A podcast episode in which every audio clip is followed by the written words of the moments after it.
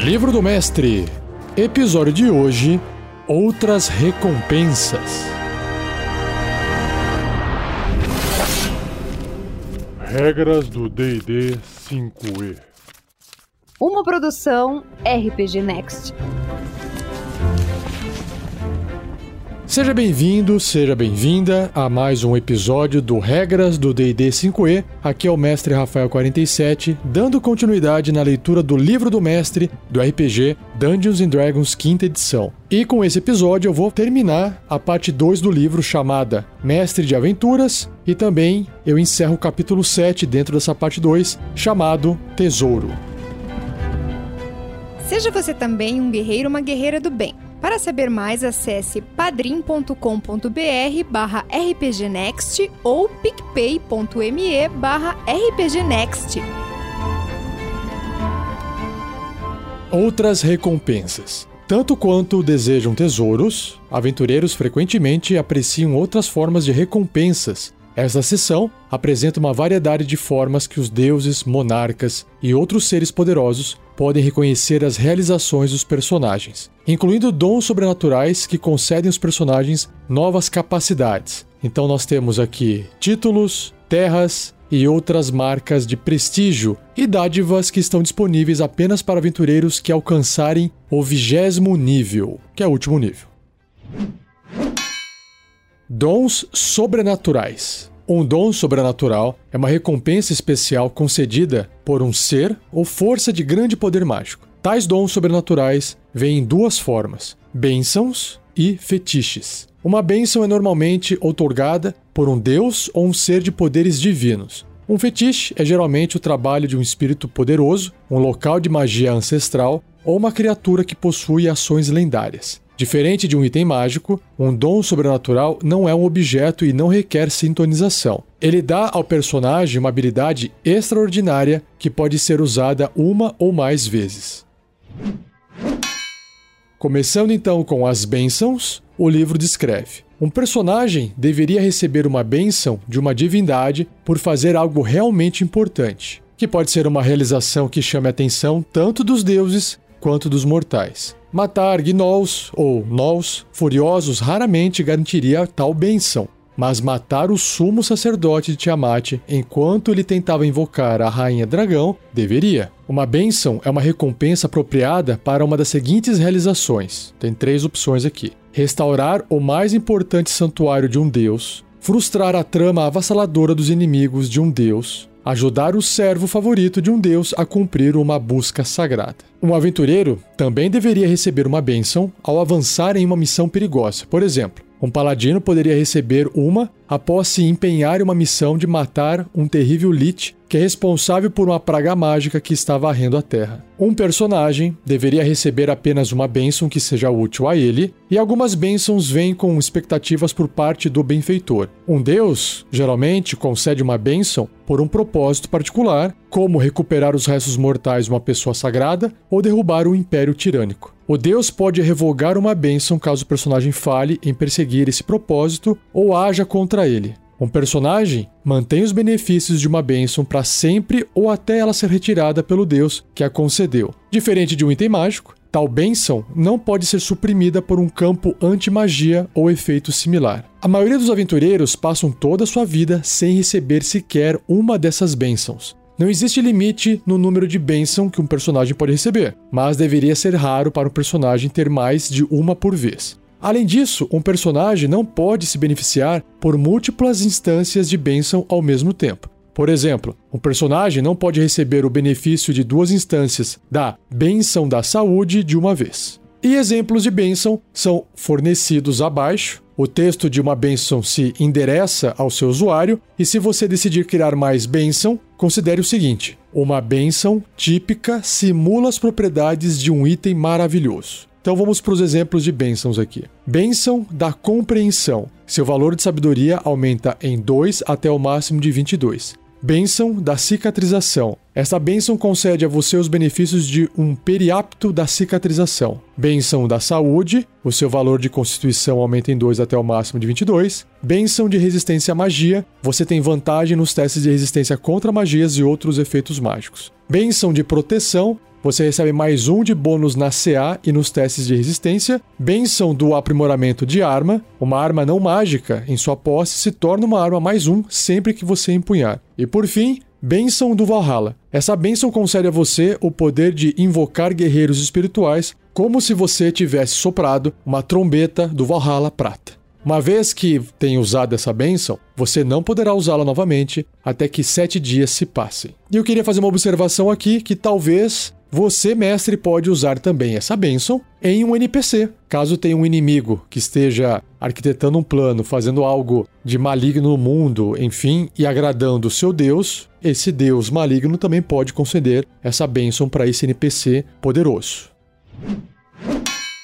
Fetiches. Um fetiche é um dom sobrenatural menor que pode ser recebido em uma enorme gama de formas. Por exemplo, um mago que encontrou um segredo místico em um grimório de um arquimago morto poderia ser infundido com a mágica de um fetiche, assim como o personagem que resolveu o enigma de uma esfinge ou bebeu de uma fonte mágica. Criaturas lendárias como dragões de ouro, anciões e unicórnios, às vezes, agraciam seus aliados com fetiches e alguns exploradores encontram-se portando a mágica de um fetiche após descobrirem um local há muito perdido que é cheio de magia primordial. Alguns fetiches podem ser usados apenas uma vez e outros podem ser usados um certo número de vezes antes de sumirem. Se um fetiche deixar você conjurar uma magia, você é capaz de fazê-lo sem gastar um espaço de magia ou fornecer quaisquer componentes, como por exemplo verbal, somático ou material. Em todo caso, um fetiche não pode ser usado na área criada por um campo anti-magia ou efeito similar, e os efeitos de um fetiche são suscetíveis a dissipar magia e similares. Mas o fetiche em si não pode ser removido de uma criatura por nada menos que uma intervenção divina ou pela magia desejo.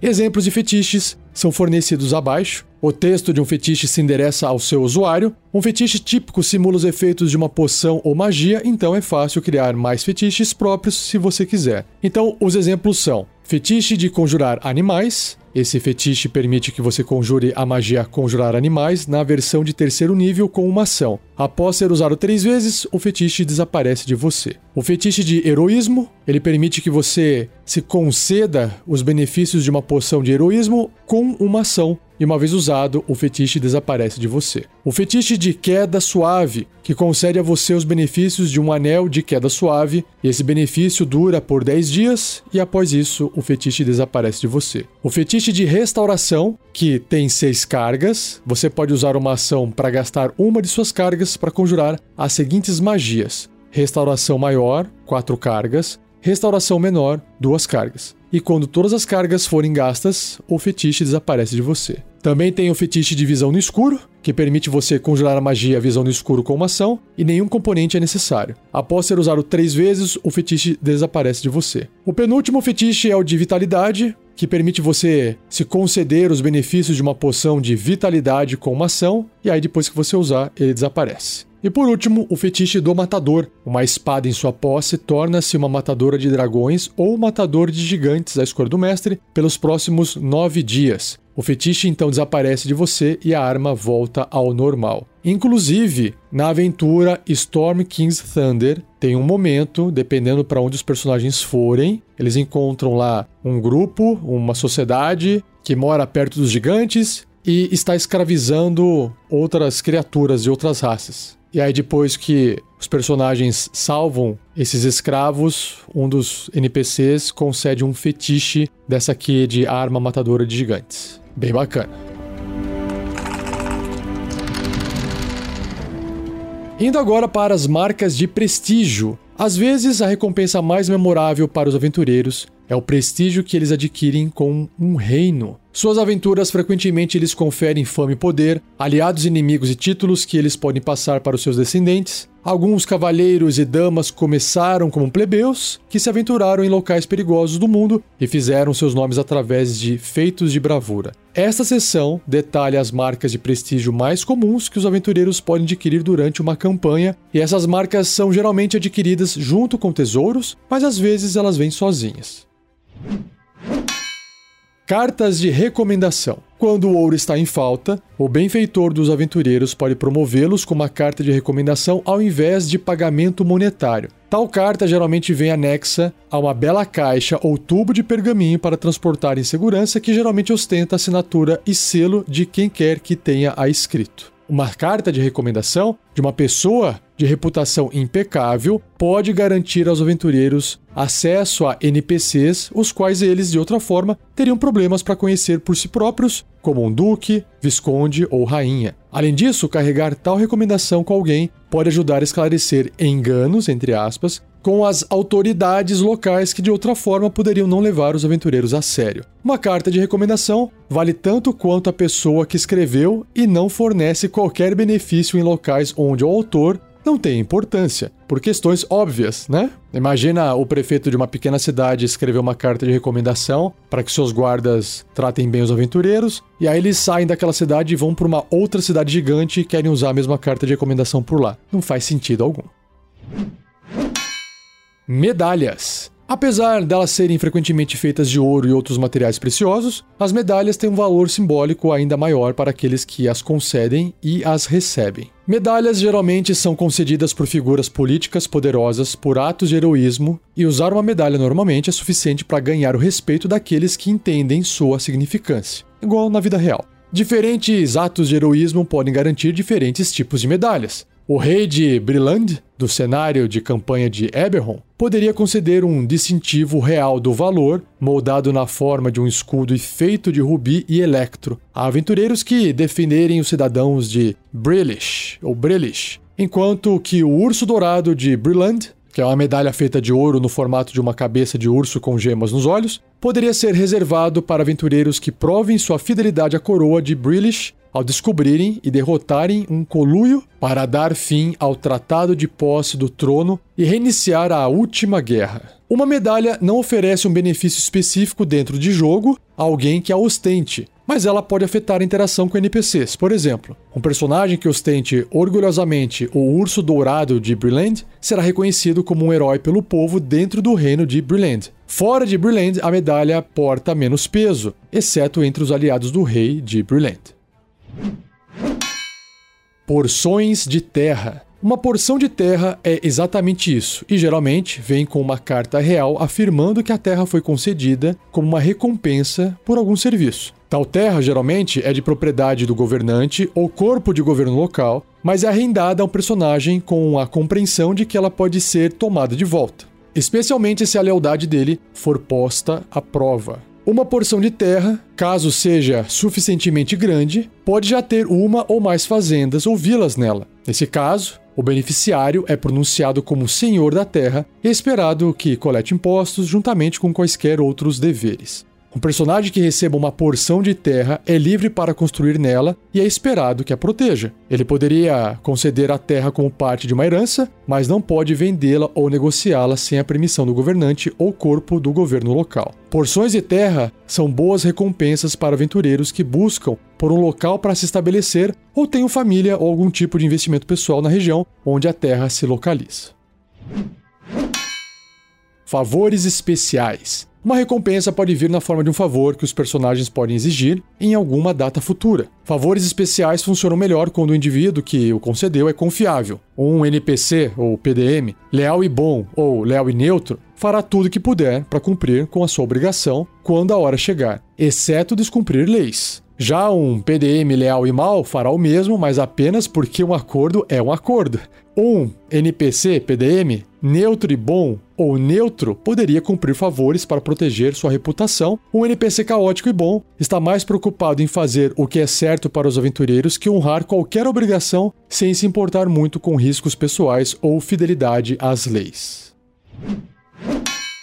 Direitos especiais. Um personagem politicamente poderoso pode recompensar os personagens ao conceder-lhes direitos especiais, que são geralmente articulados em algum tipo de documento oficial. Por exemplo, os personagens poderiam receber direitos especiais de carregar armas em locais públicos, de matar inimigos da coroa ou negociar em nome do duque. Eles poderiam adquirir o direito de exigir quartos e alimentação gratuitos em qualquer estabelecimento dentro de uma comunidade em particular, ou ter o direito de exigir que a milícia local os auxilie quando preciso. Direitos especiais duram apenas enquanto o documento legal disser, e tais direitos podem ser revogados se os aventureiros abusarem deles. E tenho certeza que eles o farão.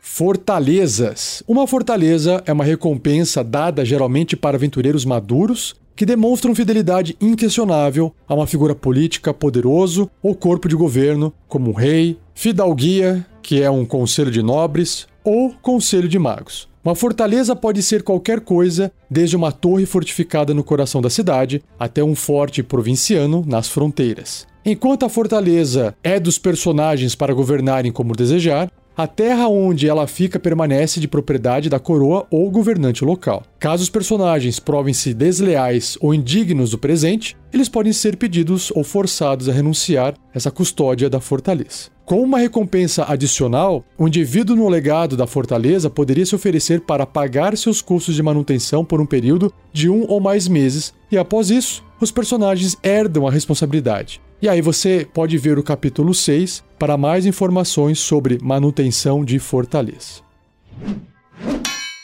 Títulos. Uma figura politicamente poderosa tem a capacidade de conceder títulos. Um título frequentemente vem com uma porção de terra, veja anteriormente. Por exemplo, um personagem poderia ser premiado com o título de Conde de Rio Tempestuoso ou Condessa de Dunford ou Fjord, eu não sei como é que fala isso, F-J-O-R-D, junto com uma porção de terra que incluiria um assentamento ou região de mesmo nome.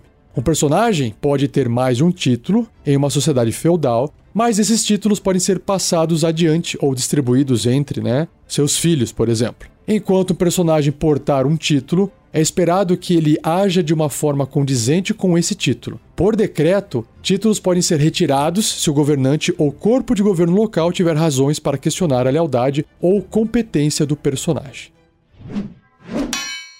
Por fim, treinamento. Um personagem poderia oferecer um treinamento especial em vez de uma recompensa financeira. Esse tipo de treinamento não está vastamente disponível e, portanto, é altamente desejado. Presume-se a existência de um treinador experiente, talvez um aventureiro ou um campeão aposentado, que deseja servir como mentor. O treinador poderia ser um mago recluso ou feiticeiro arrogante que deve um favor à rainha, ou cavaleiro comandante da Guarda Real, o líder de um poderoso círculo druídico, um monge peculiar que vive no pagode do topo de uma montanha remota, um líder de uma tribo bárbara, um bruxo vivendo entre nômades como adivinho, ou um bardo distraído cujas músicas e poesias são conhecidas através das terras. Um personagem que concorde em ser treinado como uma recompensa deve passar o tempo livre com o treinador. E aí você tem que ver o capítulo 6 para mais informações sobre atividades no tempo livre. Em troca, o personagem tem a garantia de receber um benefício especial, e benefícios possíveis por treinamento inclui os seguintes, que tem três tópicos aqui. O personagem ganha inspiração diariamente ao amanhecer por 1d4 mais 6 dias o personagem ganha proficiência em uma perícia ou o personagem ganha um talento.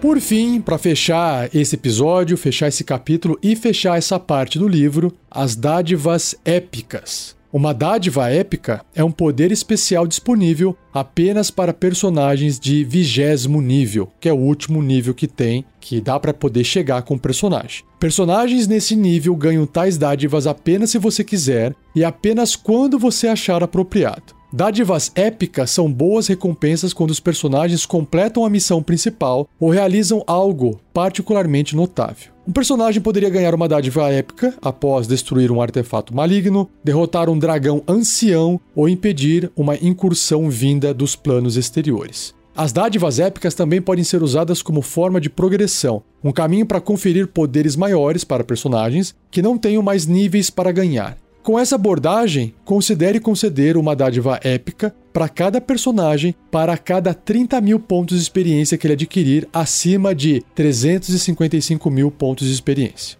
Você determina qual dádiva épica um personagem ganha. O ideal é que a dádiva que você escolher seja algo que o personagem poderia usar em aventuras futuras. Você pode permitir que um jogador escolha uma dádiva para o seu personagem, sujeita à sua aprovação. Qualquer que seja a dádiva com qual o personagem terminou, considere seu lugar na sua história e mundo. Muitas das dádivas são extraordinárias e representam a transformação gradual de um personagem em algo mais semelhante a um semideus. A aquisição de uma dádiva pode provocar uma transformação visível no personagem. Por exemplo, os olhos de um personagem com a dádiva da visão verdadeira poderiam brilhar quando ele sentir emoções fortes, e um personagem que tem a dádiva da alta magia poderia ter faíscas de luz discretas cintilando ao redor de sua cabeça. A dádiva apareceu espontaneamente e misteriosamente? Ou um ser de poderes cósmicos se manifestou para concedê-las? A concessão de uma dádiva pode, por si só, ser uma cena empolgante em uma aventura. O texto de uma dádiva se endereça ao seu usuário, a não ser que uma dádiva diga o contrário. Um personagem não pode ganhá-la mais de uma vez. Então o livro apresenta algumas dádivas, como exemplo, a primeira é Dádiva da Alma de Fogo. Você tem imunidade a dano de fogo. Você também pode conjurar mãos flamejantes com uma CD de resistência igual a 15 à vontade, sem usar um espaço de magia ou quaisquer componentes. Que bacana. Dádiva da alta magia, você ganha um espaço de magia de nono nível, considerando que você já tenha um. Dádiva da conjuração rápida, escolha uma de suas magias de primeiro a terceiro nível que tem um tempo de conjuração de uma ação. O tempo de conjuração da magia agora é de uma ação bônus para você. Que legal. Dádiva da Fortitude. Seu máximo de pontos de vida aumenta em 40. Uau. Dádiva da Imortalidade. Você para de envelhecer, você é imune a qualquer efeito que poderia fazê-lo envelhecer e não pode morrer de velhice. Dádiva da invencibilidade. Quando você sofre dano de qualquer fonte, você pode reduzir o dano a zero. Após usar essa dádiva, você não pode usá-la novamente até terminar um descanso curto. Legal, que animal. Dádiva da maestria em magia. Escolha uma magia de primeiro nível de bruxo, feiticeiro ou mago que você possa conjurar. Você agora pode conjurar essa magia no seu menor nível sem gastar espaços de magia. Dádiva da ofensiva irresistível. você pode ultrapassar a resistência a dano de qualquer criatura. Ó, oh, que bacana. Dádiva da pontaria inigualável. Os nomes estão engraçados. Você pode dar a si mesmo mais 20 de bônus a uma jogada de ataque se você fizer. Após usar essa dádiva, você não pode usá-la novamente até terminar um descanso curto. Caramba, bom, na prática, você só vai errar se tirar um aí, quase que isso, né? Dádiva da proficiência em perícia. Você ganha proficiência em todas as perícias. Uau! Dádiva da recapitulação de magia. Você pode conjurar qualquer magia que você conheça ou tenha preparado sem gastar um espaço de magia. Após usar essa dádiva, você não pode usá-la novamente até terminar um descanso curto. Dádiva da recuperação. Você pode usar uma ação bônus para recuperar um número de pontos de vida igual a metade do seu máximo de pontos de vida. E após usar essa dádiva, você não pode usá-la novamente até terminar um descanso longo. Dádiva da resiliência. Você tem resistência a dano cortante perfurante de contusão de ataques não mágicos como se fosse a fúria do bárbaro. Bacana. Dádiva da resistência à magia. Você tem vantagem em testes de resistência contra magias e outros efeitos mágicos. Dádiva da saúde perfeita. Você é imune a todas as doenças e venenos e você tem vantagem em testes de resistência de constituição. Dádiva da sorte. Você pode adicionar um D10 a um teste de habilidade, jogada de ataque ou teste de resistência que você fizer. Após usar essa dádiva, você não pode usá-la novamente até terminar um descanso curto. Dádiva da velocidade. Seu deslocamento de caminhada aumenta em 9 metros. Além disso, você pode usar uma ação bônus para realizar as ações de disparada e desengajar. Após usar essa dádiva, você não pode usá-la novamente até terminar um descanso curto. Dádiva da viagem dimensional. Com uma ação, você pode conjurar a magia Passo Nebuloso sem usar um espaço de magia ou quaisquer componentes. Após usar essa dádiva, você não pode usá-la novamente até terminar um descanso curto. Dádiva da viagem planar. Quando você adquire essa dádiva, escolha um plano de existência diferente do plano material. Você pode agora usar uma ação para conjurar a magia Viagem Planar, sem necessidade de espaço de magia ou componentes, tendo apenas você como alvo, e viajar para o plano escolhido ou desse plano de volta para o plano material. Após usar essa dádiva, você não pode usá-la novamente até terminar um descanso curto. Dádiva da visão verdadeira. Você tem visão verdadeira com alcance de 18 metros. Dádiva do destino. Quando outra criatura que você possa ver até 18 metros de você fizer um teste de habilidade, jogada de ataque ou teste de resistência, você pode rolar um D10 e aplicar o resultado como um bônus ou penalidade à rolagem. Após usar essa dádiva, você não pode usá-la novamente até terminar um descanso curto. Dádiva do espírito da noite. Enquanto estiver em uma área de penumbra ou escuridão, você pode ficar invisível com uma ação, você permanece invisível até usar uma ação ou reação. Dádiva do Filho do Trovão. Você tem imunidade a dano elétrico e trovejante. Você também pode conjurar onda trovejante com uma CD de resistência 15 à vontade, sem usar um espaço de magia ou quaisquer componentes. Dádiva da indetectabilidade.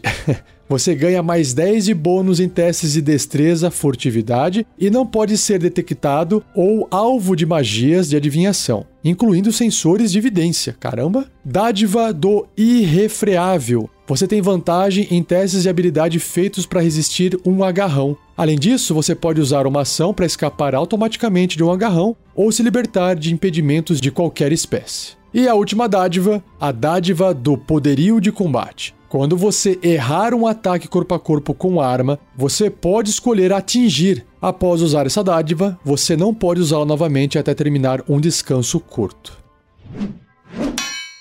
E antes de encerrar por vez esse episódio, o livro tem uma caixinha de texto aqui azulada que tem uma regra alternativa para as dádivas épicas, que diz o seguinte: você poderia conceder uma das recompensas a seguir para um personagem de vigésimo nível, ao invés de conceder uma dádiva épica. Essas duas opções podem ser concedidas para um personagem mais de uma vez. Então, quais são essas duas? O primeiro é chamado de incremento no valor de habilidade e o segundo é chamado de novo talento. Então, vamos lá para o primeiro: incremento no valor de habilidade. O personagem pode aumentar um valor de habilidade em 2 ou dois valores de habilidade em um cada. O valor de habilidade agora pode ser aumentado acima de 20 até o máximo de 30. E no caso de um novo talento, o personagem adquire um novo talento escolhido pelo jogador, mas sujeito à sua aprovação. É como se o personagem estivesse chegando no quarto nível, depois no oitavo nível e aumentando seus valores de habilidade, como ele sempre fez nesses níveis,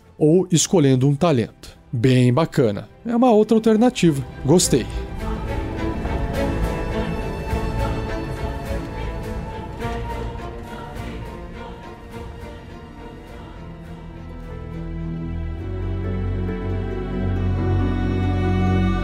E assim eu encerro mais um episódio do Regras do DD 5E. Espero que você tenha gostado. Não se esqueça de compartilhar. Se você puder deixar um comentário positivo, uma avaliação positiva nos agregadores de podcast, isso ajuda a divulgar o trabalho. Agradeça ao Gleico Vieira Pereira por mais uma edição fantástica. E para você que não sabe, ou se você já sabe, eu quero reforçar isso, que nós temos um feed para todos dominar. É o feed chamado RPG Next Podcast. Se você estiver me ouvindo agora através do feed do Regras do DD 5E, ok, você só recebe esses episódios, mas se você quiser conhecer todos os episódios do RPG Next, busque pelo feed RPG Next Podcast, ok? Lá você vai encontrar programas como Regras do GURPS 4E, Tarrasque na Bota, A Forja e Contos Narrados. E não perca o próximo episódio, onde eu inicio a parte 3 do livro do mestre chamado Mestre de Regras, começando o capítulo 8,